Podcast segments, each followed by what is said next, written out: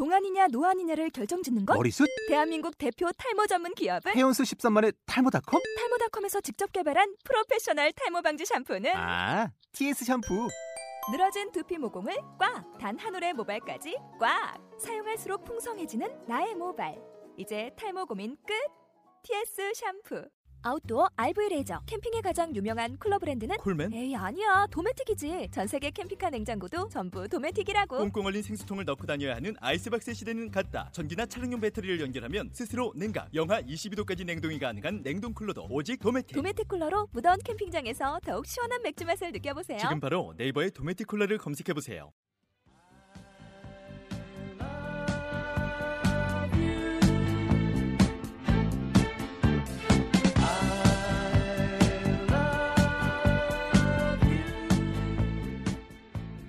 인생을 살아갈수록 그리고 연애를 경험할수록 상대방에게든 나 스스로에게든 부끄럽지 않기가 참 어렵더라고요.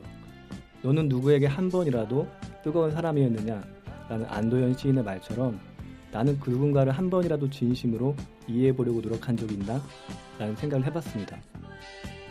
상대방을 하나의 대상으로서 소유하고 그렇게 사랑하려 한 적은 있었어도 하나의 주체로 인정하고 진정으로 이해해준 적은 없었던 것 같아요. 여러분은 어떠신가요? 연애라는 게 남녀의 만남이기 이전에 사람과 사람의 만남이라면 결국 우리는 서로에게 어떠한 고민의 흔적을 남겨줘야 할까요? 진짜 사랑을 탐구하는 본격 치정 팟캐스트 영화 속 연애 이야기 미련한 연애 시간 지금 시작하겠습니다.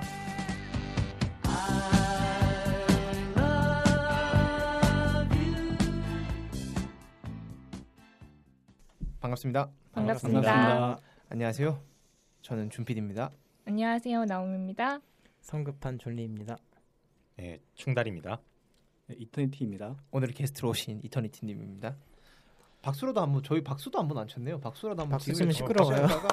이터니티 님입니다. 고맙습니다. 한 시간 더 떠들고 나서 시작을 이제서야 이제서야. 네, 오프닝을 특별히 써주셨죠 이선희티님이. 감사합니다. 네. 그 지난화에 이어서 그녀 이야기를 할 건데요. 그 전에 그 이 그녀와 함께 보면 좋을 작품들을 저희가 몇개 아직 골라봤습니다. 그 뭐 만화, 영화, 어 아니면 뭐 연극, 책 이런 뭐 어떤 것들 간에 그녀와 함께 읽어보면 좋을 듯한 것 한번 이야기해 볼까요? 음, 저는 My Fair Lady 생각했네요. 아 아까 말씀하신 피그말리온을 쓴 네. 버나드 쇼를 작품을 영화한 네, 근데 영화에서는 해피엔딩으로 끝나거든요. 그 만든 사람이랑 그 여자애랑 잘 되는 걸로. 근데 뭐 여튼 인간을 교육해서 어떤 인간을 만들어내서 상, 사랑을 한다는 거에 대한 좀 두 가지 측면을 볼 수 있을 거라고 생각이 들어요. 굉장히 제- 유사하죠 어떤 의미에서. 뭐 저는 사실 잘 알고 있습니다만은 제가 뭐 유식하기 때문에 모를 분들을 위해서 피그말리온이라는 게 정확하게 어떤 건지 한번 설명을 해주세요. 유식하기 때문에. 뭐 저는 충분히 알고 있습니다. 배울 만큼 배웠어요.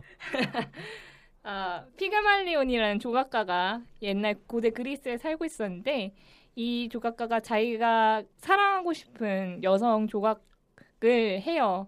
그 조각상을 조각하고 보니까 그 조각상이 너무 아름다워서 인간 여자를 사랑하고 싶지가 않고 조각상을 사랑하고 싶은 거죠. 그래서 아프로디테 여신에게 기도를 해서 이 조각상을 인간으로 만들어 달라 그래요. 그리고 아프로디테 여신은 그 마음에 감복해서 그 조각상을 인간으로 만들어 줬고 그 조각상 이름은 갈라테아고 둘이 그래서 행복하게 살았다라는 신화고요. 음, 이제 어떻게 보면은 그 여자를 창조해서 그 원하는 여자를 창조해서 사랑하고 싶다라는 오래된 욕망이 있는 것 같아요. 인류 최초의 덕질이었군요. 그 조각이라서 그렇네. 조각이라 3D입니다. 걔는 그래도 네, 거기 베개도 있으니까 뭐. 생각해 보니까 좀 그런 측면이 있네요. 저는 한국 영화 중에 있었는데요. 그 그러니까 왜냐하면 이 허라는 영화가 어떤 그 남들에게 드러내기 쉽지 않은 터부시 되는 사랑 그리고 어떻게 보면 이루어질 수 없는 사랑일 수도 있거든요. 그런 측면에서 보자면 김대우 감독의 인간 중독이 상당히 어떤 의사점이 있다라고 느꼈어요. 왜냐하면 그 인간 중독에서 어 스포가 될지 모르겠지만 말씀드리면 그 주인공인 이제 송승헌이 이제 불륜을 하잖아요. 근데 이제 마지막에 결국 그 그녀를 얻지 못하고 죽습니다. 자살을 해요. 근데 저는 왜 죽냐고 생각했냐면 그녀를 이해하지 못해서 죽은 거예요. 그녀의 입장이나 그녀의 어떤 그 상황을 이해하지 못하고 자기의 감정만 생각하는 거죠. 그러니까 말 그대로 허식으로 얘기하자면 철저히 처음부터 끝까지 대상으로만 본 거죠. 나랑 함께 해야 될 대상, 내가 사랑하는 대상. 그녀를 이해했다면 자기는 그 죽지 않았을 거예요. 마찬가지로 허에서 호아킨 피닉스, 그러니까 그 시저더가 나중에 죽지 않잖아요. 만약에 죽었다면 그것은 그 어떤 상대방을 이해하지 못했기 때문에 혹은 그, 그 어떤 그 사랑에 대해서 깨달음이 부족했기 때문이라고 생각하거든요. 그래서 그런 차원에서 어떤 이 연관성이 있는 것 같습니다. 저는 이 영화에서 좀 SF적인 면을 많이 주목을 했어서요. 그 점에 대해서 그러니까 인공지능이 인격체로서 사랑을 한다는 거에 대해서 굉장히 교과서적인 영화가 하나 있어요. 바이센테니얼 맨이라고. 그래서 이 영화를 보시기 전에 봐도 좋고 보시고 나서 보고 봐도 아마 연관해서 많은 걸 느끼실 수 있을 거라고 생각을 합니다. 다들 너무 좋은 영화를 많이 꼽아주셨는데 저 같은 경우는 어, 사실 두 가지를 좀 느꼈어요. 첫 번째로는 영화 중에서 Stepford Wife라고 보신 분들이 계실지 모르겠는데 그 영화가 전형적으로 이제 그 남성적인 시점에서 여자들을 이 교육을 시켜가지고 만드는 영화 중에 하나죠. 이제 여자 여, 자기 와이프를 약간 사이보그화 시켜서 굉장히 순종적으로 만드는 거예요. 그래서 그런 컨셉으로 나온 영화였는데 완전한 사육이야 뭐야 이거? 사실 영화의 퀄리티 자체가 그렇게 높지는 않아요. 근데 컨셉이 되게 좀 재밌다고 해야 되나요? 이런 이 영화하고의 이 시어도가 진화를 못했다면 아마 그런 사람이 될 수도 있겠죠. 그런 점에서 좀 유사성을 느꼈고 둘째로는 어 이것도 급이 좀 많이 떨어지긴 하는데 만화 중에서 그 초비츠라고 이제 있었는데 이거는 사실 그냥 단순한 덕후 만화기는 한데요. 어 인공지능과 사랑에 빠진다라는 이 그 지점을 뭐랄까 이 영화보다 좀 더 일차원적으로 단순하게 좀 묘사를 합니다. 그냥 예쁘니까 사랑에 빠집니다. 이런 식으로 이제 단순히 묘사가 되는데 다, 다만 그런 인공지능과의 사랑이라는 화두를 던졌다는 점에서는 되게 재밌게 봤고요. 말하는 어. 베이트증인가요? 그러면 뭐 근데 이 두 편의 영화를 다 살펴보니까 좀 이 두 편을 다 예, 두 편을 같은 사람이 추천한 거 보니까 좀 어떤 그런 사랑의 어떤 판타지라든가 그런 게 좀 보이는 것 같은데요. 존리님의 무슨 말씀하시는 거죠? 뭔가 이렇게 예, 사육하는 듯한 그런 초비치는 사육이 아니에요. 뭐 그래도 비슷하지 않나요? 추천하는 게 아니고 그리고 그냥 유사하다는 거죠. 왜냐하면 이제 그걸 보고 허를 보면 어 굉장히 완성도가 높다 이게 이 영화가 얼마나 완성도가 높은지를 알 수 있어요. 그래서 그 극단을 한번 봐야 돼요. 바닥의 극단. 아이 저런 것도 있다 뭐 이런. 그렇죠. 이 같은 주제로 요- 요딴 것도 만들 수 있는데 이걸 어떠, 얼마나 잘 만들면 이렇게 될 수 있느냐 이런 걸 느낄 수 있다는 거죠. 알겠습니다. 그 저희가 준비한 오늘 서맨신 장면은 네 장면이고요. 어, 정말 잘 모르는 제 장면을 빼고 이터니티 장면을 이터니티님 장면을 넣었습니다. 그 첫 번째로 저희가 준비한 장면은 충달님이 가져오신 장면입니다. 한번 들어보시죠. Okay, but do you know how to get out of here? Fuck you, shithead fuckface. Get the fuck out of my face. I think it's a test. Fuck you. Fuck you. Well, fuck you, little shit. Follow me, fuckhead. 이 장면은 시어더가 게임 속에서 욕쟁이 꼬마를 만나는 장면입니다. 그 욕쟁이 꼬마가 이렇게 친절하게 안녕 막 이러고 얘기를 하면은 예, 욕으로 대답을 하면서 굉장히 짜증을 내요. 그러다가 똑같이 욕으로 대해주니까 막 좋아하면서 길 안내를 해주는 어떻게 보면 게임 안에서 일종의 quest를 수행하는 장면인데 저는 이 장면이 굉장히 의미가 있다고 생각을 해요. 왜냐하면은 이 영화가 이제 상대방을 어떻게 인정하고 어떻게 이해하느냐 이런 내용을 다루는 영화인데 거기에 가장 기본이 되는 부분이라고 생각을 하거든요. 이게 어떤 사람을 대하고 인정할 때 그 사람이 어떤 단점이 있건 또 이해할 수 없는 부분이 있건 그거를 온전히 이해를 해줘야 된다는 거죠. 만약에 상대방이 상대방이 이렇게 욕지거리 하는 거에서 어떤 친밀감을 느끼거나 그런다면 나도 그렇게 해주는 게 맞는 게 아닌가. 그리고 더 나아가면 그렇게 하는 것이 진정한 사랑이 아닌가라는 생각을 했거든요. 이게 우리가 살고 있는 주변을 보면은 그런 사랑을 못 해주는 사람들이 되게 많아요. 특히 우리나라의 그 학부모들의 그 경쟁 의식 때문에 아이들에게 나는 우리 아이를 학원에도 보내주고 태권도도 가르치고 피아노도 가르치고 이렇게 사랑한다라고 생각을 하지만 애들 입장에선 죽을 맛이거든요.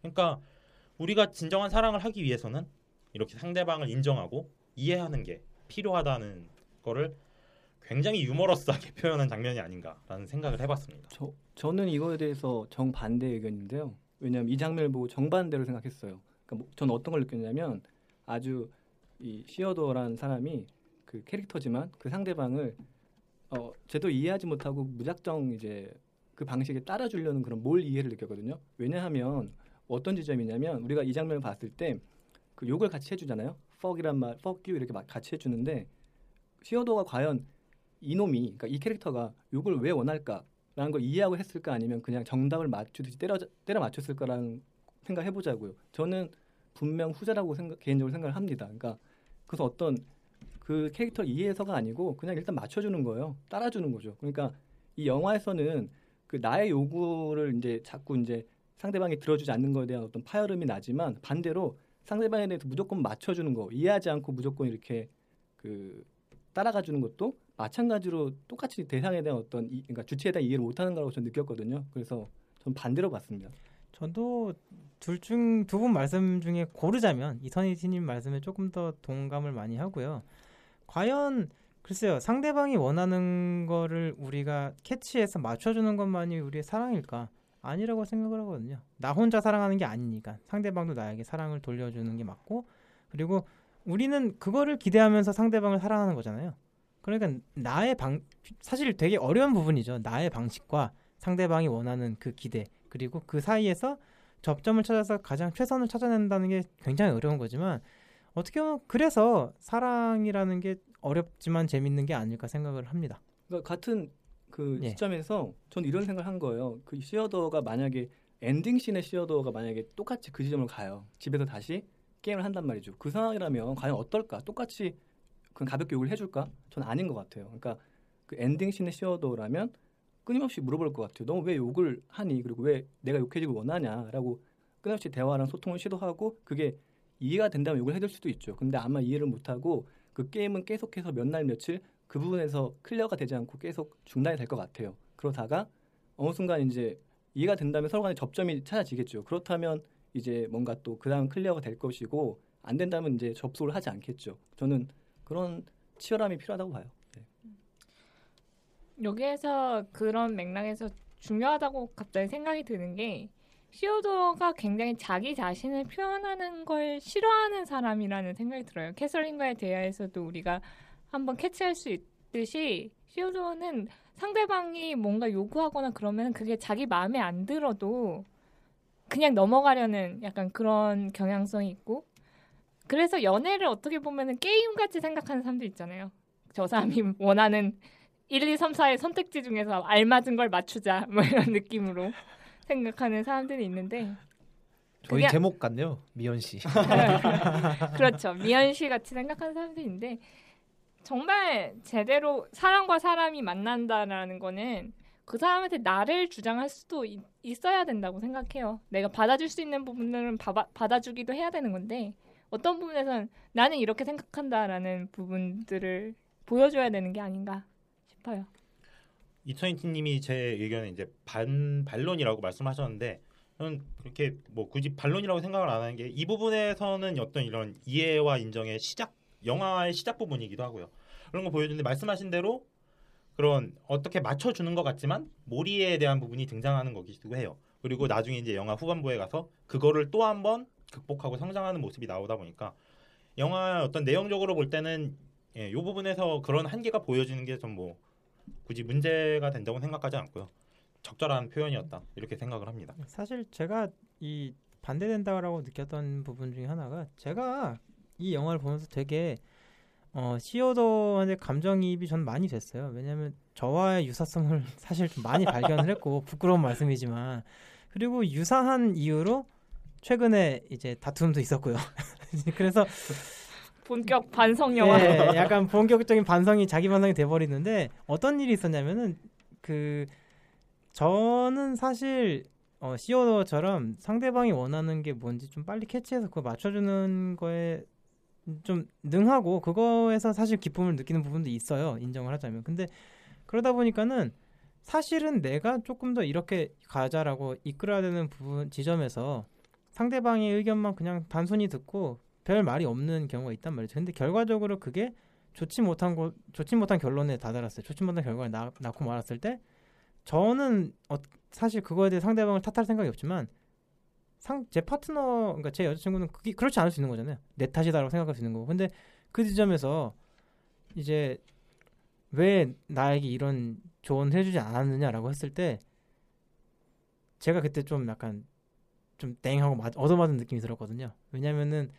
너가 하잔 대로 했는데 왜 내가 이렇게 혼나야 되지? 근데 조금 더 생각해 보면 맞는 말이거든요. 내가 좀 더 적극적으로 더 나은 방안이 있다면 말을 해도 되는 거였는데 왜 나는 내 얘기는 안 하고 상대방 얘기를 그냥 듣기만 했어요. 이게 과연 내가 어 얘가 왜 이걸 원하는지 생각을 했, 하고 행동한 것인가라는 생각을 많이 했고 그런 반성을 사실 영화를 보면서 많이 했기 때문에 어 네 이상한 자기 반응이 되어버리지만 그렇습니다. 여자친구분 들으시 들으시라고 하세요. 북한에서 하는 자아 비판 같은 약간 그런 느낌이었어요. 아, 이 장면에서 이제 보, 다 대부분 대부분 분들이 이제 좀 주도적이지 못한 면 이런 거 거기에서 오는 모리에를 좀 말씀하셨는데 저는 이 장면도 그렇고 그 에이미와 그 누구였죠? 찰 찰스? 찰스. 예, 찰. 찰스와의 관계에서도 어떤 이런 강압적인 사랑의 문제점을 좀 봤거든요. 그래서 예, 찰스도 보면은 자기는 정말 도와주려고 뭐 다큐멘터리 이렇게 하는 게 어때라부터 시작해서 뭐 신발 정리 같은 것도 의도는 좋잖아요. 하면 좋은 거니까. 근데 우리 주변에서 그런 강압적인 사랑들이 많이 나오기 때문에 좀 그 부분에 대해서 좀 여러분들이 생각을 해봤으면 좋겠다.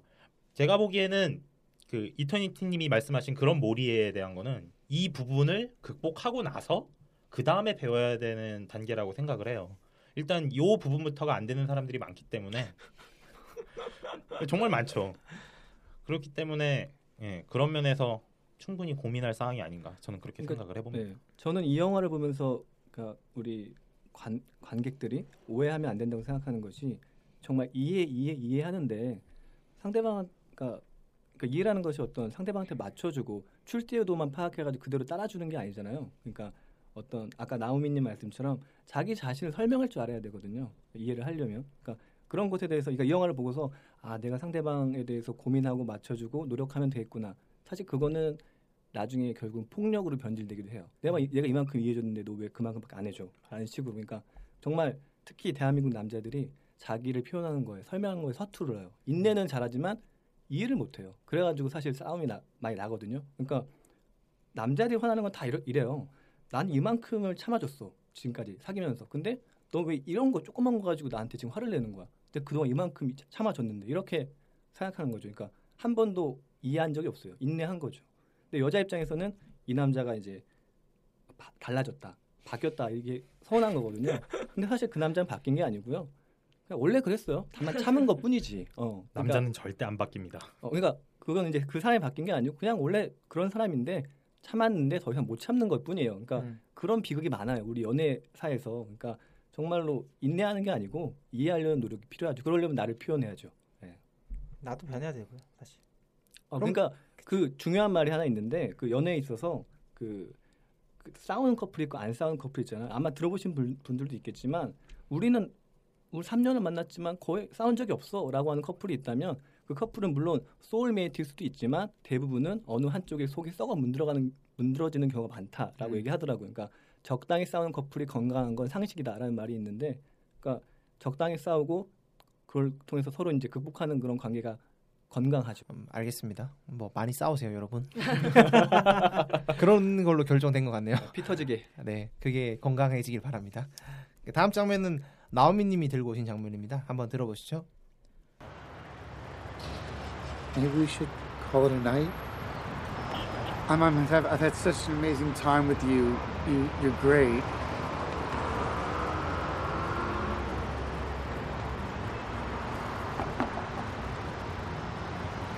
You're a really creepy dude. That's not true. Yeah, it is. I, I have to go home. Well, I'll, wa- I'll walk. No, don't. Just. 이 장면은 시어도가 소개팅에 가서 소개팅 여랑 이제 잘 될까 하다가 이제 거- 서로 거절하게 되는 어떤 모멘트를 제가 잡아왔는데요. 여기에서 이게 전체적인 주제랑은 제가 조금 벗어날지도 몰라요. 영화의 전체적인 주제랑 벗어날지도 모르는데 이 여자 소개팅녀가 이런 얘기를 해요.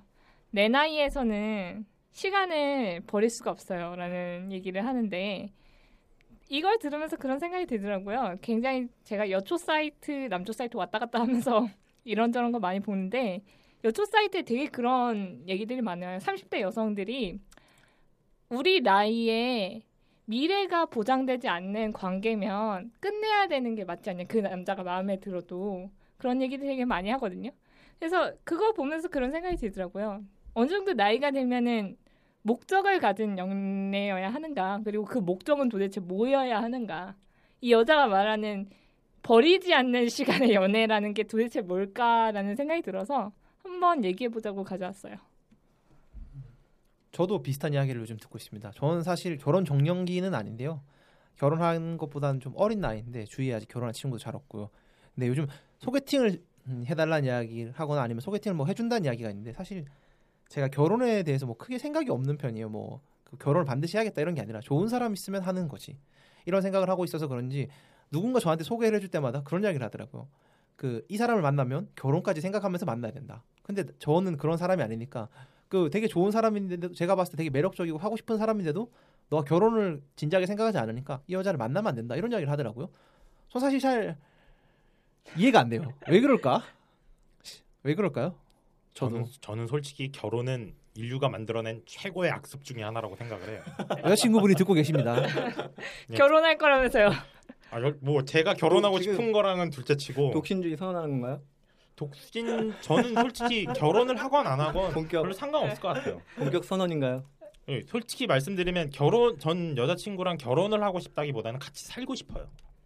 정말 이렇게 평생 같이 살고 싶다는 생각은 드는데 굳이 결혼이 꼭 필요한가? 그리고 결혼을 막상 이제 실질적으로 한다라고 생각을 하면 그 거기 이제 딸려오는 어떤 뭐 결혼식 준비에 혼수 준비에 집 준비에 뭐 이런 것까지 생각을 하면은 정말 아유 의미 없다. 뭐 이렇게 고생을 사서 하나 뭐 이런 생각이 많이 들거든요. 근데 저는 그 근대 사회에 접어들고 나서 결혼의 의미가 과거와는 많이 달라졌다고 생각을 하거든요.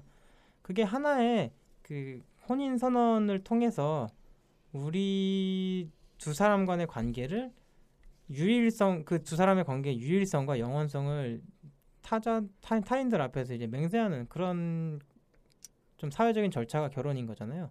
과거에는 하나의 성인으로서 사회 구성원으로서 살아가기 위한 수단 중에 하나였다면 지금은 좀 달라졌다는 거죠. 이 사실 그녀 이 영화 중에도 나오는데 시어더가 굉장히 충격을 많이 받는 장면이 어 사만다가 알고 보니 나와 나외 다른 사람들과도 관계를 맺고 있고 그 중에서 이제 600명이 넘는 이 존재와 연인 관계입니다라고 말을 하는 했을 때 굉장히 충격을 많이 받죠. 근데 그거에 대해서 충격을 많이 받는 이유가 어, 미래 사회이긴 하지만 여전히 결혼이라는 것이 그 사랑의 유일성에 대한 하나의 좀 선언인 거고 그게 되게 중요한 가치로 받아들여지고 있다는 거예요.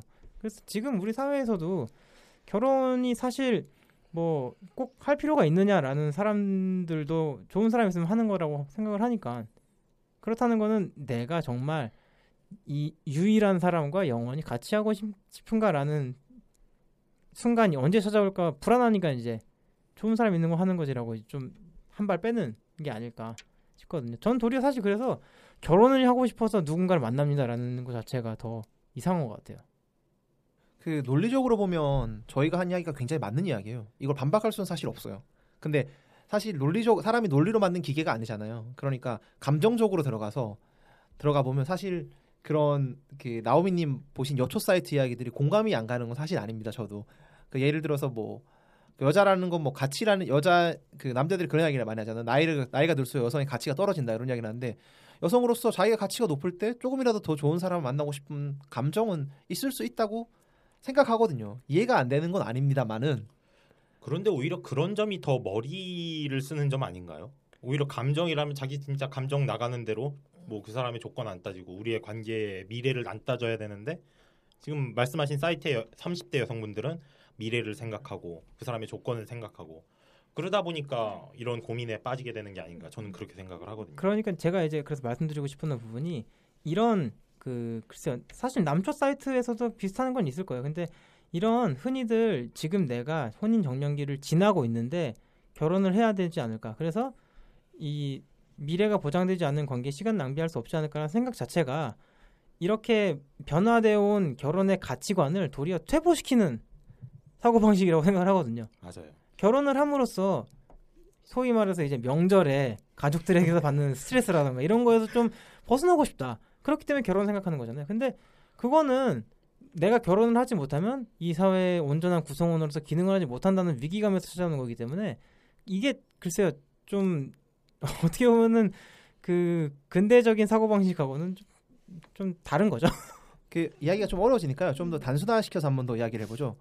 그 예를 들어서 여러분이 시어도의 입장에서 됐어요. 그래서 너무 막, 막 하버드를 나오고 너무 마음에 드는 여자를 만났는데 이 여자가 당장 결혼을 하자고 하는 겁니다. 근데 여러분들은 결혼 그러니까 그 너무 마음에 드는 사람이 있는데 결혼에 대해서 진지하게 이야기를 하자는 거예요. 근데 여러분들은 그 결혼에 대해서 뭐 아직 유보 좀 이렇게 좀 조심스러운 입장이고 그럴 때 이 여자를 게, 이 여자가 계속 관계를 이어가는 게 맞을까요? 글쎄요 그런 상, 상황이 상당히 좀 극단적인데요 어떻게 보면 근데 이제 어, 결혼은 언제 하냐가 중요한 게 아니고 누구랑 하냐가 중요하기 때문에 그 시기를 놓쳐서 그분을 놓친다면 분명히 후회하게 될 거라고 생각해요. 그래서 그 자기가 맞춰온 시기는 그냥 인생 계획 중에 하나지. 만약에 그 맞는 사람이 온다면 시기보다 제일 중요한 게 사람이죠. 그러니까 놓쳐서는 안 된다고 생각합니다. 전그 부분에서 시어더가 그 아까 나오미님이 말씀하신 자기 주장을 펼치지 못하는 그런 버릇 때문에 거기서 오히려 더 악수를 뒀다고 생각을 하는데 제가 그 상황에서 아니, 너무 그렇게 생각하지 말고 우리 좀 더 알아보는 게 어떻겠냐고 좀 더 알아보기 위해서 이제 좀 더 오늘 밤을 같이 보내는 게 어떻겠냐고 이런 식으로 얘기를 했을 것 같아요. 꼭 밤, 음란해. 꼭 밤을 같이 보내야 꼭 되나요? 같이 보내야만 합니까? 나 낮은 안 되나요? 아, 아, 근데 저는 솔직히 뭐 낮에도 가능합니다. 아니 아 낮에도 아, 가능하긴 해요. 아 근데 전 이렇게 웃자고 하는 소리가 아니고 정말 그 저는 혼전 순결에 대해서 극렬하게 반대해요. 그 만약에 정말 결혼할 생각이 있으면은 한번 해보시고 결혼하세요. 나중에 그것 때문에 피 보지 마시고. 아니 그만하세요. 아니 한번 해보시고는 뭐예요? 그만하세요. 아침해가 뜨는 걸 같이 보시라 이 말이죠. 아 지저분해지네요. 아, 정, 정동진 가면 되나요? 뭐 그런 아침해를 같이 어쨌든 아침해가 뜨는 걸 같이 봐보세요. 이분 위험하시 기차에서 아니 야간 열차 타고 가지 마시고 아침 일찍 가셔서 다음날 아침 해를 꼭 해보세요. 약- 네, 네. 뭐 여튼 근데 제가 느끼기에는 여기에서 두 가지인 것 같아요. 그러니까 결혼을 목적으로 할 수도 있지만 이제 결혼이 아니더라도 뭐 지속적인 인간 관계여야 한다라는 부분이 이 소개팅녀의 제일 중요한 점이었던 것 같거든요.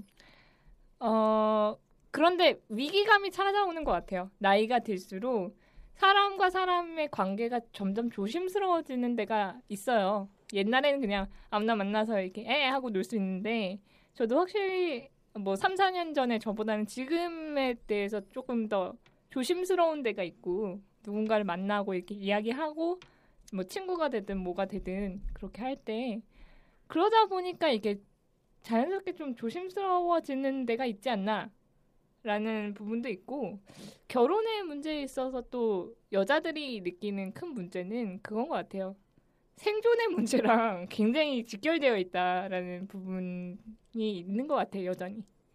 그 뭐 약간 격가지이긴 하지만 아, 그 말씀하신 거랑 아주 딱 맞는 맥락은 아니지만 갑자기 생각나는 게 그 김어준 아시죠? 제가 김어준을 상당히 좋아하는 편인데 그래서 많이 책도 보고 방송 방송도 듣는데 그 김어준의 그 검, 건투를 빈다라는 책이었나요? 책을 보면 어, 어떤 내용이 있냐면 상담을 많이 해줘요 이 사람이 상담을. 근데 여, 20대 후반에서 30대 초반의 여성들의 상담의 절반 이상이 다 이런 고민이라는 거예요. 두 남자가 있어요. 근데 한 남자는 그 조건이 되게 좋아요. 근데 좀 안 맞아. 답답해 뭔가. 그리고 또 한 남자는 되게 대화도 잘 통하고 그런 것 같은데 좀 뭐 조건이 안 좋아요. 가난하고 직업도 조금 안 좋고요. 그럼 나는 누구를 선택해야 하느냐라는 질문이 반 이상이래요. 거의 대부분이래요. 결혼 정년기에. 그 김어준은 그거에 대해서 이렇게 얘기하더라고요. 그것은 그러니까 누굴 선택해 주냐는 얘기할 수 없지만 그 이렇게 얘기하더라고요. 그거는 지금 어떤 얘기냐면 내가 언제 행복합니까라는 것을 남들한테 묻는 거다. 왜냐하면 사람에 따라서 돈이 좀 없더라도 진짜로 대화가 통한 남자를 만나서 행복한 여자가 있고 반대로 사랑이 좀 없, 없더라도 좀 좋은 차 굴리고 좋은 옷 입고 그렇게 그런 거에 행복을 느끼는 사람이 있다는 건데 그것은 내가 언제 행복한 사람인지를 타인한테 묻고라는 거죠. 우리 한국 사람들이 특히나 그런 게 강하기 때문에 그러니까 중요한 건 자기가 언제 행복한 사람인지를 알아야지 뭐 어떤 뭐 조건이든 아니든 그런 거에 대한 결혼이 어떤 확립이 될 것 같아요. 그렇습니다. 저도 되게 공감 많이 하는 게 김어준이 되게 저도 많이 좋아하는 이유 중에 하나가 어 사실 우리나라 사람들이 본인의 욕망을 타인에게 인정하는 걸 잘 못해요. 근데 그 지점을 김어준이 되게 통쾌하게 잘 짚더라고요. 근데 따지고 보면 그렇게 양다리 걸치는 여자가 많다는 얘기잖아요. 뭐 썸, 썸 같은 게 있을 수 있어. 썸. 분노를 표출하신 갑자기 갑자기 빡치더라고요. 뭐 다 양다리 아니야 그러면. 충달님은 뭐 어느 쪽이신지 모르겠지만 분노를 표출하고 계시네요. 전 뭐 어느 A 타입인 B 타입인지 모르겠습니다. 하여튼 그 다음 장면은 저희 게스트로 오신 이터니티님이 들고 오신 장면입니다. 이번에 특별히 저희가 연기에 도전합니다. 기대되네요. 네카마. 아 완전 기대됩니다. 네카마. 그래도 일단 성우. 틀어 안 틀어주는 건가요? 아 트, 틀어드릴 겁니다. 네. 네. 네카마 충달님과 비교해 보시고 비교 한번 해보시죠. 그 고 그럼 와- 너무 제가 비굴해지잖아. 저희 비참해지는데 그러면. 저희가 청취자들을 위해서 한국적으로 좀 해석을 했습니다. 아. 한국적인 느낌으로. 네 그러니까 스칼렛 뉴아슨 대신 마스터 충달님이 함께 하실. 겁니다. 한번 들어보시고 저희 연극까지 한번 들어보시죠. It's not like you need oxygen or anything. It's just I guess that's just. I was trying to communicate. That's how people talk. So that's how, how people communicate. And I, I thought, because they're, they're, they're people. They need oxygen. You're not a person. what is your problem? I'm just stating a fact. You think I don't know that I'm not a person? What are you doing? I just. I don't think that we should pretend that you're something that you're not. Fuck you. Well, I'm not pretending. 싸만다. 당신 당신이 산소나 그런 게 필요한 건 아닐 텐데. 제 생각엔요. 어쩌면 의사소통 방식인지도 몰라요. 그렇게 하면 사람들이 소통이 잘 되니까요. 그건 사람일 때 얘기고 사람은 산소가 필요해. 그렇지만 당신은 사람이 아니잖아. 도대체 문제가 뭐예요? 나 그냥 사실을 말한 것뿐이야. 내가 사람이 아니라는 사실 모를 것 같아요? 아니 난 그죠. 당신이 당신 아닌 척할 필요가 없다는 거야. 닥쳐요. 난 척하는 거 아니거든요. 여기까지입니다. 어 소름이 쫙 끼치네요. 그러니까 이거를 굳이 이렇게 저희가 이- 그 대, 연, 대사를 연기한 이유는 여기서는 정말로 이게 잔인한 대사예요. 상당히 읽 어 보면요. 근데 되게 차분하게 대화하더라고요. 근데 한국 사람들 이렇게 대화 안 하죠. 그쵸. 상당히 감정적으로. 그러니까 한국 남자들이 이렇게 안 하고요. 그래서 특히나 이걸 듣는 여성 청취자분들께서 어떤 그 뒷박이라 하나요? 깊은 어떤 그런 그 분노. 예, 분노를 느끼실 수 있도록 예. 그러니까 그런 차원에서 한번 어, 읽어봤습니다. 충달님의 연기가 아주 소름 끼치네요. 다른 의미로 분노가 올 수도 있을 것 같은데. 혹시라도 영화를 못 보신 분이 있을, 있으신다면 이제 설명을 잠깐만 해드리면 이제 이 장면은 이제 그 뭐냐 제 3자를 통해서 그 이자벨라라는 제 3자를 통해서 이 3자의 섹스를 통해 서 소통하려는 그런 이제 그런 장면이 나와요. 이 셋이서 이제 근데 이제 그게 어, 결국은 이제 해소가 안 되고 그냥 보내죠. 섹스를 하지 않고 그 3자를 보내요. 그 둘이 남게 되는데 그 이 사만다가 숨을 깊게 후 하고 내쉬니까 이제 시어도 얘기하죠. 너는 컴, 그러니까 사람이 아닌데 왜 그렇게 사람인 척을 하느냐 이런 식으로 이제 얘기를 해요. 여기 나온 대로 사람은 산소가 필요하지만 당신은 사람이 아니잖아라고 잔인하게 어떻게 얘기하죠. 그 얘기를 듣고 이제 사만다가 엄청 화를 내고 나중에 이렇게 말합니다. 지금 나라는 존재가 싫어요. 생각할 시간이 필요해요라고 이렇게 그 가장 비참한 그런 말을 해요. 나라는 존재가 싫다. 그래서 이 부분에 대해서 이제 끌어봤습니다. 얘기를 나누고 싶어서. 저는 그런 생각이 드네요. 그 타- 세계 살아가던 사람이 미워지는 것도 한 순간이고 미워지기 시작하면 아주 작은 거조차도 되게 미워지잖아요. 그 마찬가지로 그 사만다가 그 전에도 한숨을 쉬었던 적이 분명히 있었을 텐데 그 갑자기 뒷박이 오니까 수- 숨 쉬는 것조차 싫어 싫어졌던 거죠. 그런 게 그냥- 아닐까요? 저는 이 장면이 그 사만다가 싫어진 것도 있, 사만다가 싫어졌다기보다는 그 캐서린한테 일침을 먹고 자기가 자기한테 화가 나는 거를 사만다한테 대신 풀어버리는 그런 장면이었다고 생각을 했어요. 그리고 또 이게 지적하는 것도 되게 웃기죠. 왜 사람인 척하느냐라고 지적을 하는데 아니 걔가 인공지능이 아니라 사람인 것 같아서 사랑했던 거 아닌가라는 생각이 들었거든요. 사실 그렇습니다. 저도 비슷하게 생각을 한 게요.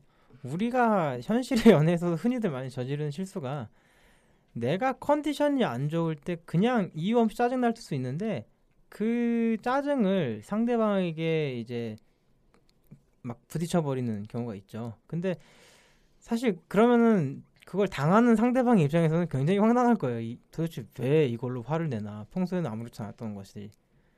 근데 그런 그때 이제 그 감정을 주체하지 못하면 과거에 있었던 사소한 잘못들을 끄집어내고 이것도 싫었다 저것도 싫었다 너가 그냥 싫다 이렇게 되는 건데 되게 그래서 항상 그래서 건강한 관계를 유지하려면 본인 스스로도 좀 건강한 멘탈을 유지하는 게 되게 중요한 것 같아요. 사실 솔직히 고백을 하면 이 장면을 제가 처음에 선택했을 때는 어떤 생각을 했냐면 제가 이제 이 팟캐스트를 1편 빼곤 다 들었는데 다들 뭔가 이제 영화 내공이나 연애에 대한 철학이나 그런 게 다 나름대로 깊 고 다들 이제 주관이 뚜렷하시더라고요. 그래서 되게 배울 게 많았는데 어 그러면 나도 여기서 뭔가 질 수 없다. 나도 뭔가 이왕 한 번 나가는데 뭔가 좀 연애 철학적인 얘기, 그다음에 연애학 관련된 얘기를 좀 더 썰을 풀어봐야 되겠다. 나도 여기서 꿀리면 안 되겠다. 솔직히 이런 느- 이런 무의식으로 생각 생각을 했던 것 같아요. 그래서 제 대본을 그대로 읽어볼게요. 그러니까 어떻게 제가 대본을 썼냐면 영화 속에서 두 주인공이 처음으로 언성을 높이는 장면이자 관계의 맨 얼굴을 보여주는 신이라고 생각합니다. 실체적 존재와 진짜 감정의 사이, 그 사이의 혼돈, 주체와 대상의 관계, 진정한 이해와 행복의 의미 등 이 장면을 보고 받은 느낌에 대해 이야기 나눠봤으면 합니다. 제가 읽어도 무슨 말인지 잘 모르겠어요. 그러니까 물론 예, 이거에 대한 고민이 없이 이제 하- 했던 건 아닌데 제가 오늘 오면서 이렇게 지하철 타고 오면서 어떤 생각했냐면 내가 청취자라면 이게 별로 궁금하지 않을 것 같아요. 그래서 저도 궁금하지 않네요. 네, 그래서 뭐가 궁금할까를 생각해봤던 거죠. 그래서 이 부분에 대해서는 저는 그냥 날려버리고 싶고 제가 어떤 걸 묻고 싶냐면 이 우리가 이 장면을 통해서 내가 살면서 가장 연애하면서 비참했던 순간 반대로 상대방을 가장 비참하게 만들었던 그 순간들이 어떤 게 있냐라는 걸 나눠 보면 그리고 어떻게 극- 극복했는지 이건 청취자들이 좀 궁금할 것 같아요. 모두의 그 오프닝의 내용하고 상당히 유사한 부분이네요. 상대방에게 부끄럽지 않기가 되게 어려운데 연애를 하면서 근데 이제 그 중에서 가장 부끄러웠던 장면이 언제냐라는 말씀이시네요. 왜- 왜냐하면 이제 이 이걸 입으로 들으시는 분들은 아마 현실과 이렇게 비벼지는 음. 그런 연애 이야기를 좀 더 궁금해하실 것 같아요. 그런 영화 속 인물의 심리도 중요하지만 네. 우리가 진솔한 얘기를 나눠보는 것도 좋을 것 같은데 뭐 그런 의미에서 다들 생각하실 시간을 드린 의미에서 제가 먼저 네. 말씀을 드려볼까요? 뭐 이터니티님 혼자 말씀하시고 끝날 수도 있고요. 저희 맘이에요. 아 그런 건가요? 네. 아, 먼저 한번 해보시죠. 여기, 네. 여기 이런 데인가요? 아 갑자기 머릿속 복잡해지네. 네. 아무튼 아그 저 같은 경우는 살면서 연애하면서 가장 상대방을 비참하게 혹은 상처를 줬다라고 생각하는 그런 순간들 순간은 되게 간단한데요. 그 연애 초반에 그 전그 당시 여자친구죠. 여자친구 이름을 잘못 부른 적이 있습니다. 아, 이거 심하다. 와. 예, 그와 진짜 심하다 이거. 그 이전 여자친구의 이름을 저도 모르게 무의식적으로 부른 적이 있어요. 그래서 이름이 비슷했나요? 전혀 달랐어요. 와. 그러니까 저도 그 저도 어떻게 비빌 수도 없네요. 그러면 아, 저도 놀랐죠. 그래서 무의식적으로 했던 것 같은데 그것 때문에 상당히 좀 위기가 왔었고 그 친구가 연애하는 내내 그 상처를 오래 그러니까 갖고 있었던 것 같아요. 이게 제가 가장 비참하게 만들었던 순간이 아닌가 싶습니다. 미세이 노래 생각나네요. 어떤 거요?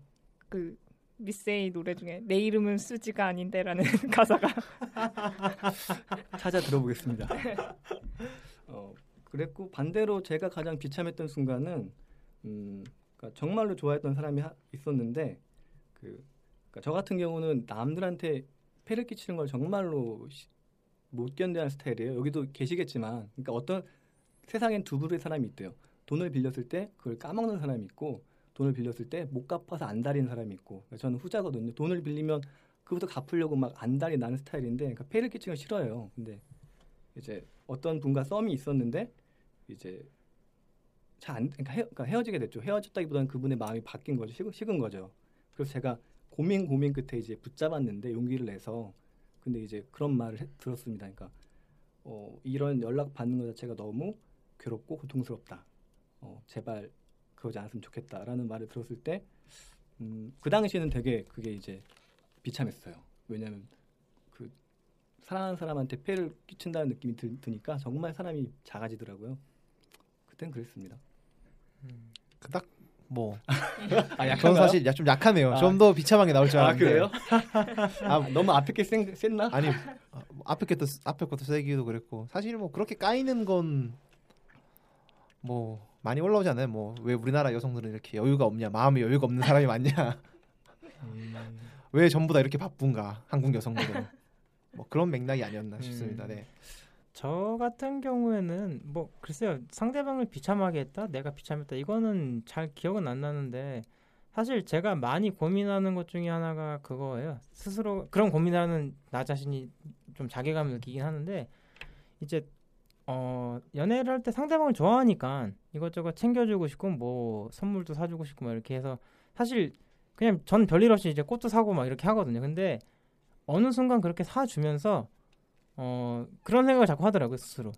내가 이렇게 계속 해주는데 얘는 왜 나한테 아무것도 없을까? 이런 생각이 자꾸 드는 거예요. 근데 이게 이 생각을 드는 내가 너무 싫은데 그걸 멈출 수가 없어요. 그 생각이 드는 거예요. 그래서 보상 심리가 아닌데 나는 왜 얘, 얘한테 뭔가 받고 싶어 주는 게 아니 아니잖아요. 사실 선물을 할 때는 그냥 좋은 의도로. 예를 들면은 저 같은 경우는 이제 출장을 갔으니까 가서 이제 필요하다는 게 눈에 띄니까 이제 사서 갖다 준 건데 그게 한 두 번 세 번 반복되고 나면은 내가 뭘 필요한지 말을 안 했는데 내가 받고 싶어 하더라고 뭔가를. 그거를 캐치해줬으면 원하고. 근데 상, 내가 말을 안 했는데 상대방이 알아서 줬으면 원, 싶고 뭐 이런 욕망이 생기는 게 스스로 되게 좀 싫더라고요. 근데 어떻게 할 수가 없어서 되게 괴로운 순간이 사실 최근에는 많이 있습니다. 이것도 좀 약하네요. 뭔가 저만 손해본 느낌이 좀 듭니다.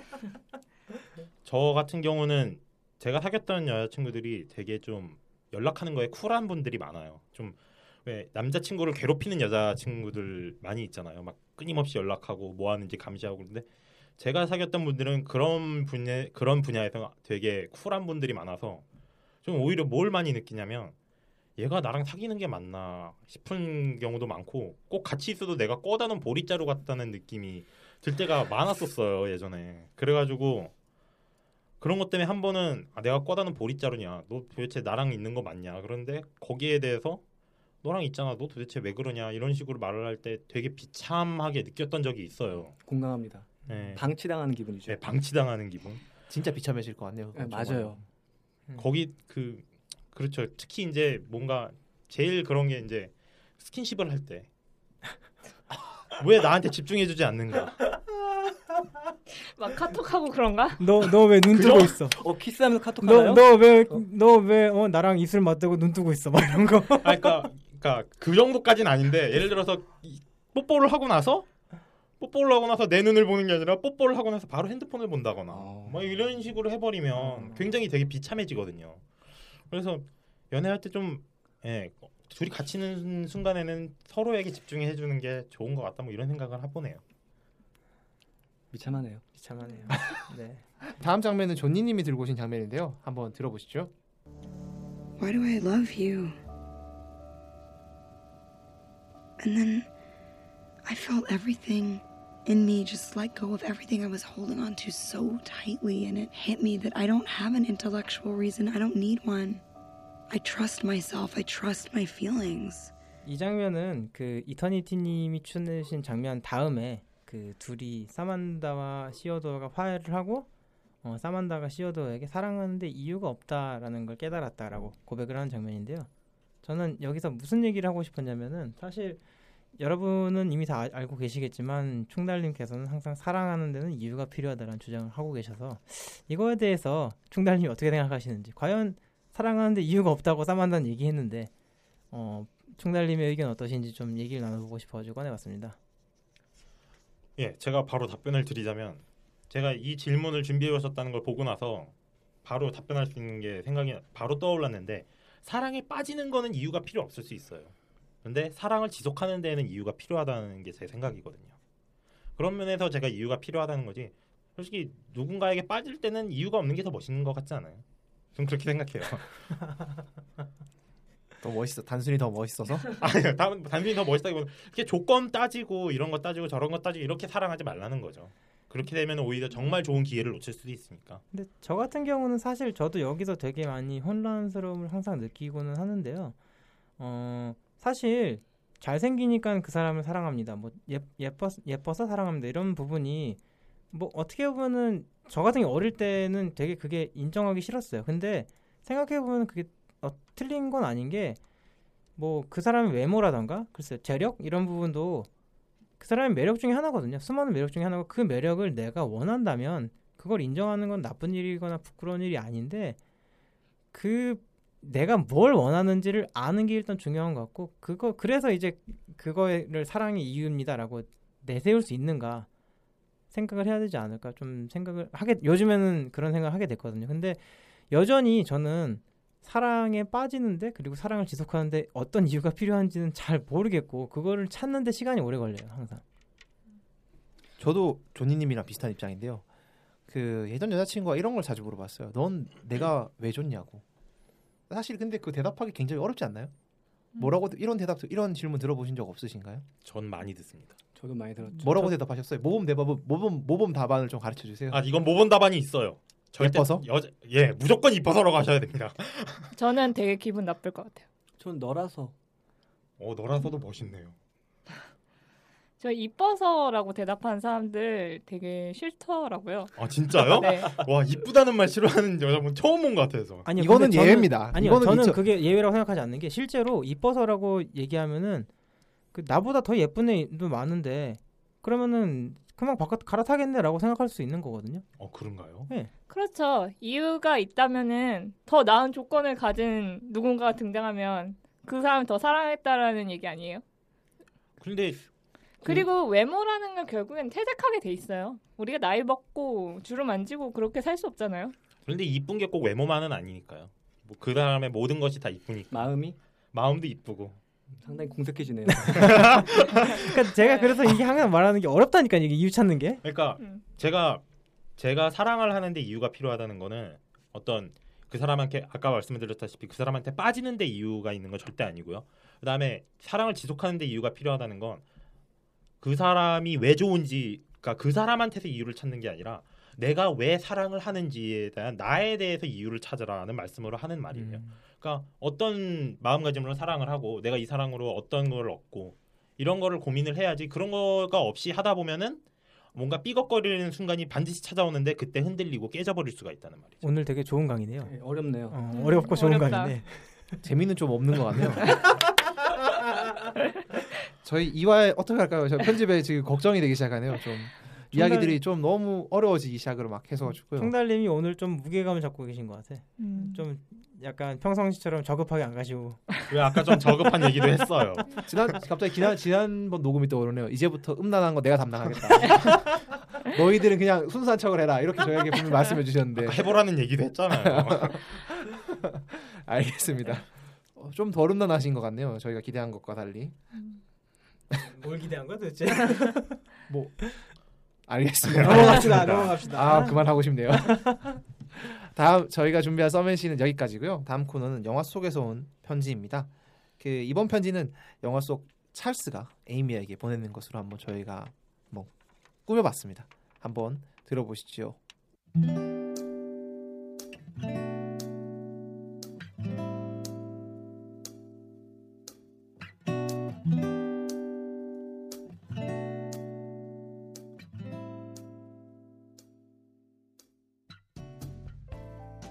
안녕. 편지를 어떻게 시작해야 할지 모르겠네. 어떻게 지내고 있니? 나는 계속해서 티베트에서 무건 수행 중이야. 여기 와서 말없이 지내면서 말에 대해 생각하게 됐어. 너도 알다시피 우리는 말 때문에 싸우곤 했었으니까. 처음에는 그렇게나 오래 함께 했는데 고작 신발 놓는 거 하나로 이렇게 됐다는 게 받아들이기 힘들더라. 솔직히 화가 나고 원망도 했어. 그런데 이제와 곰곰이 생각해보니 신발 놓는 게 문제가 아니었단 생각이 들더라. 내가 별 생각 없이 했던 말들이 어느새인가부터 너에게는 부담스러운 요구가 되고 그 때문에 네가 지쳤던 것 같아. 그래서 미안하다는 말을 하고 싶었어. 그렇게 서로를 좋아했던 우리가 말 때문에 우리도 모르게 서로를 좋아하게 되지 않은 걸까? 그렇다면 다른 방식으로 이야기해 보려 노력해 본다면 어떨까? 요즘 나는 그런 생각을 해. 한 달 후에 나는 다시 뉴욕으로 돌아갈 거야. 새롭게 한번 이야기해 보지 않을래? 답변 기다릴게. 추신. 아직도 아파트에 놓고 온 물건들이 많은데 소프트웨어들은 컴퓨터 우측에 정렬해줘. 부탁할게.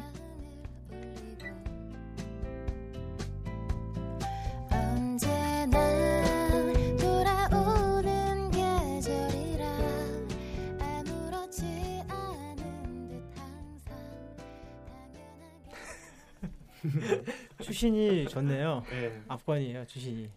핵심입니다. 사람은 변하지 않습니다. 근데 저는 사실 이 편지 보면서 그걸 여, 여러분한테 무- 여쭙고 싶었는데 에이미는 왜 갑자기 화를 냈을까요?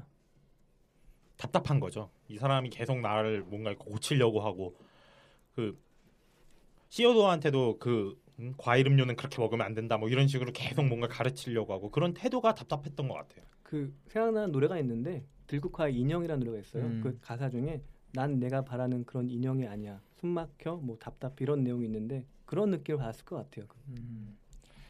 저는 사실 이걸 보면서 에이미와 찰스의 관계가 깨지는 걸 보면서 어떤 생각을 했냐면 저 커플은 다시 붙기 힘들겠구나라는 생각을 했거든요. 근데 이유가 다른 데 있는 게 아니고 단순히 에이미가 찰스에 대한 사랑이 식었다라는 생각을 했어요. 왜냐면 그 사실 찰스가 그런 정리벽이라던가 사사건건 참견하는 모습들이 그 둘의 관계가 시작하는 시점에서는 에이미가 보기에 그, 그런 찰스가 사실 귀여워 보였을 거예요. 이런 사소한 것도 막 어디다가 놔야 되고 뭘 해야 되고 뭐 사람 남 남들 사사건건 참견하고 이런 게 되게 나에 대한 관심인 것 같고 그런 게 좋았을 텐데 그게 쌓여가면서 뭔가 나를 옥죄는 것처럼 느껴지고 그냥 그게 싫어졌던 거죠.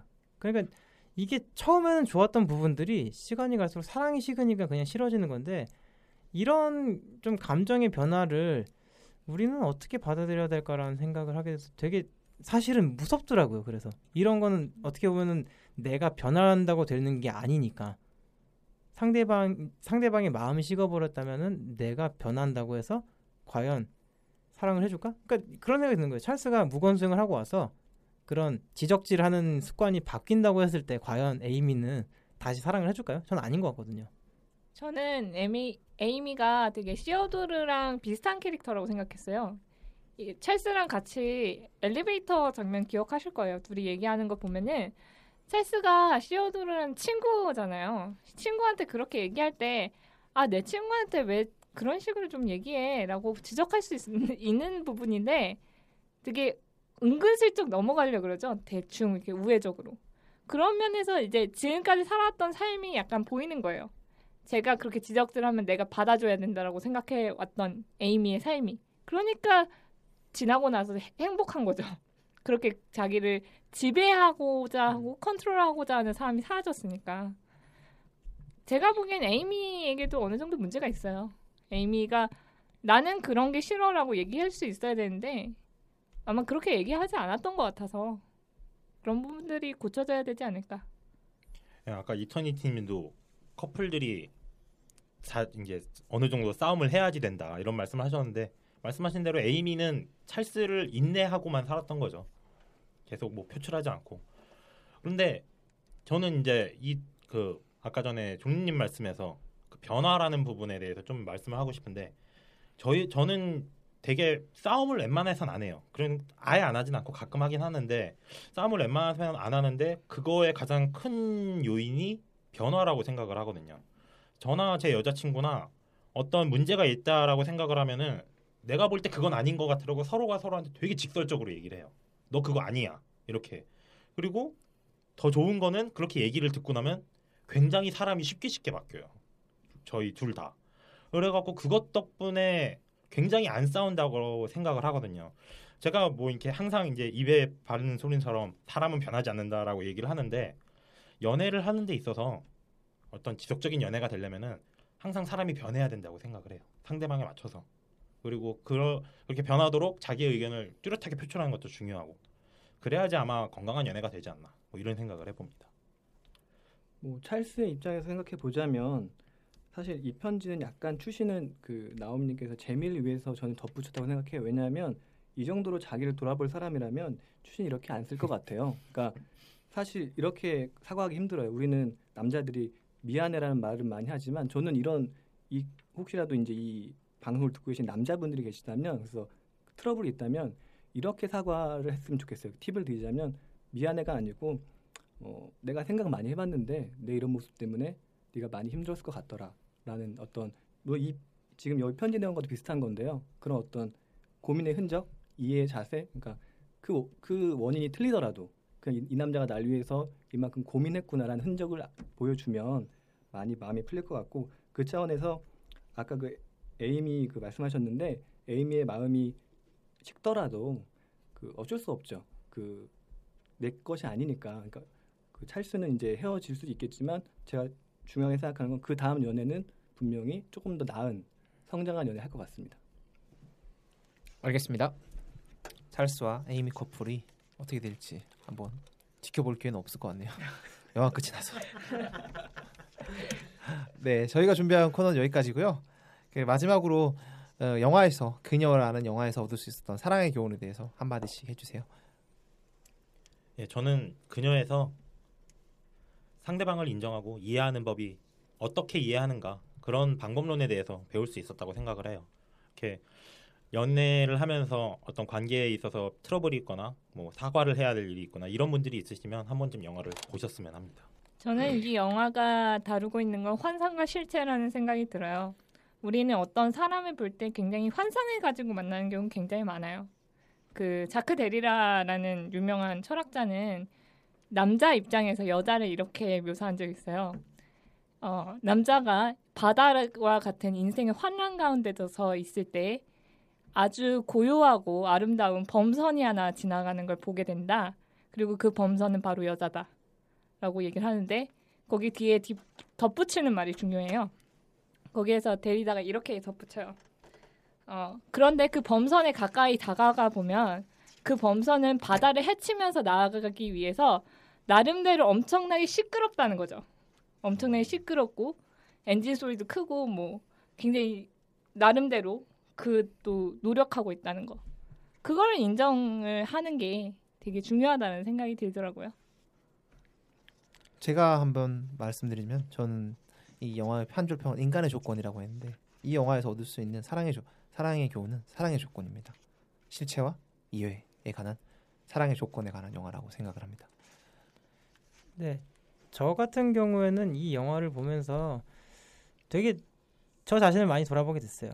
그래서 내가 상대방이 원하는 게 뭔지 캐치하는 게 전부가 아니고 내가 원하는 거를 얼마나 상대방을 상처 주지 않고 상대방이 잘 받아들일 수 있게 전달하는 게 되게 중요하구나라는 생각을 해가지고 좀 역시 어렵지만 사랑이 참 역시 어렵구나라는 생각을 했습니다. 네, 저는 그 이런 생각을 했어요. 그러니까 이 영화가 말해, 말해주는 게 그 내 앞에 있는 그, 그 사람, 그녀 혹은 그가 스마트폰 같은 대상이 아니다. 그래서 그 사람에 대해서 진심으로 궁금해할 줄 알아야 된다. 그런 생각을 해봤습니다. 알겠습니다. 그 다음 주 영화는 한국 영화로 오랜만에 하기로 했는데요. 내 안의 모든 것입니다. 임수정 씨와 그 누가 나오죠? 또 유승용 씨 나오. 이선균 씨도 나오고 이성균 씨도 나오고. 어, 흥행을 많이 했었는데요. 그 영화를 보고 들으시면 더 재밌지 않을까 그런 생각을 해봅니다. 저희 메일 소개 한 번 더 해주세요. 예, 저희 메일 주소는 실리러브시네마@gmail.com이고요. 뭐 사랑에 대한 고민이 있다거나 아니면 뭐 다뤄줬으면 하는 연애 영화가 있다거나 이런 거 있으시면은 언제든지 메일 보내주시면 수렴하도록 하겠습니다. 음, 추석 연휴 다 잘 보내셨길 바라면서 저희 이제 마지막으로 인사하겠습니다. 다음 주에 뵙겠습니다. 또 안녕히 계세요. 만나요. 네, 안녕히 감사합니다. 계세요.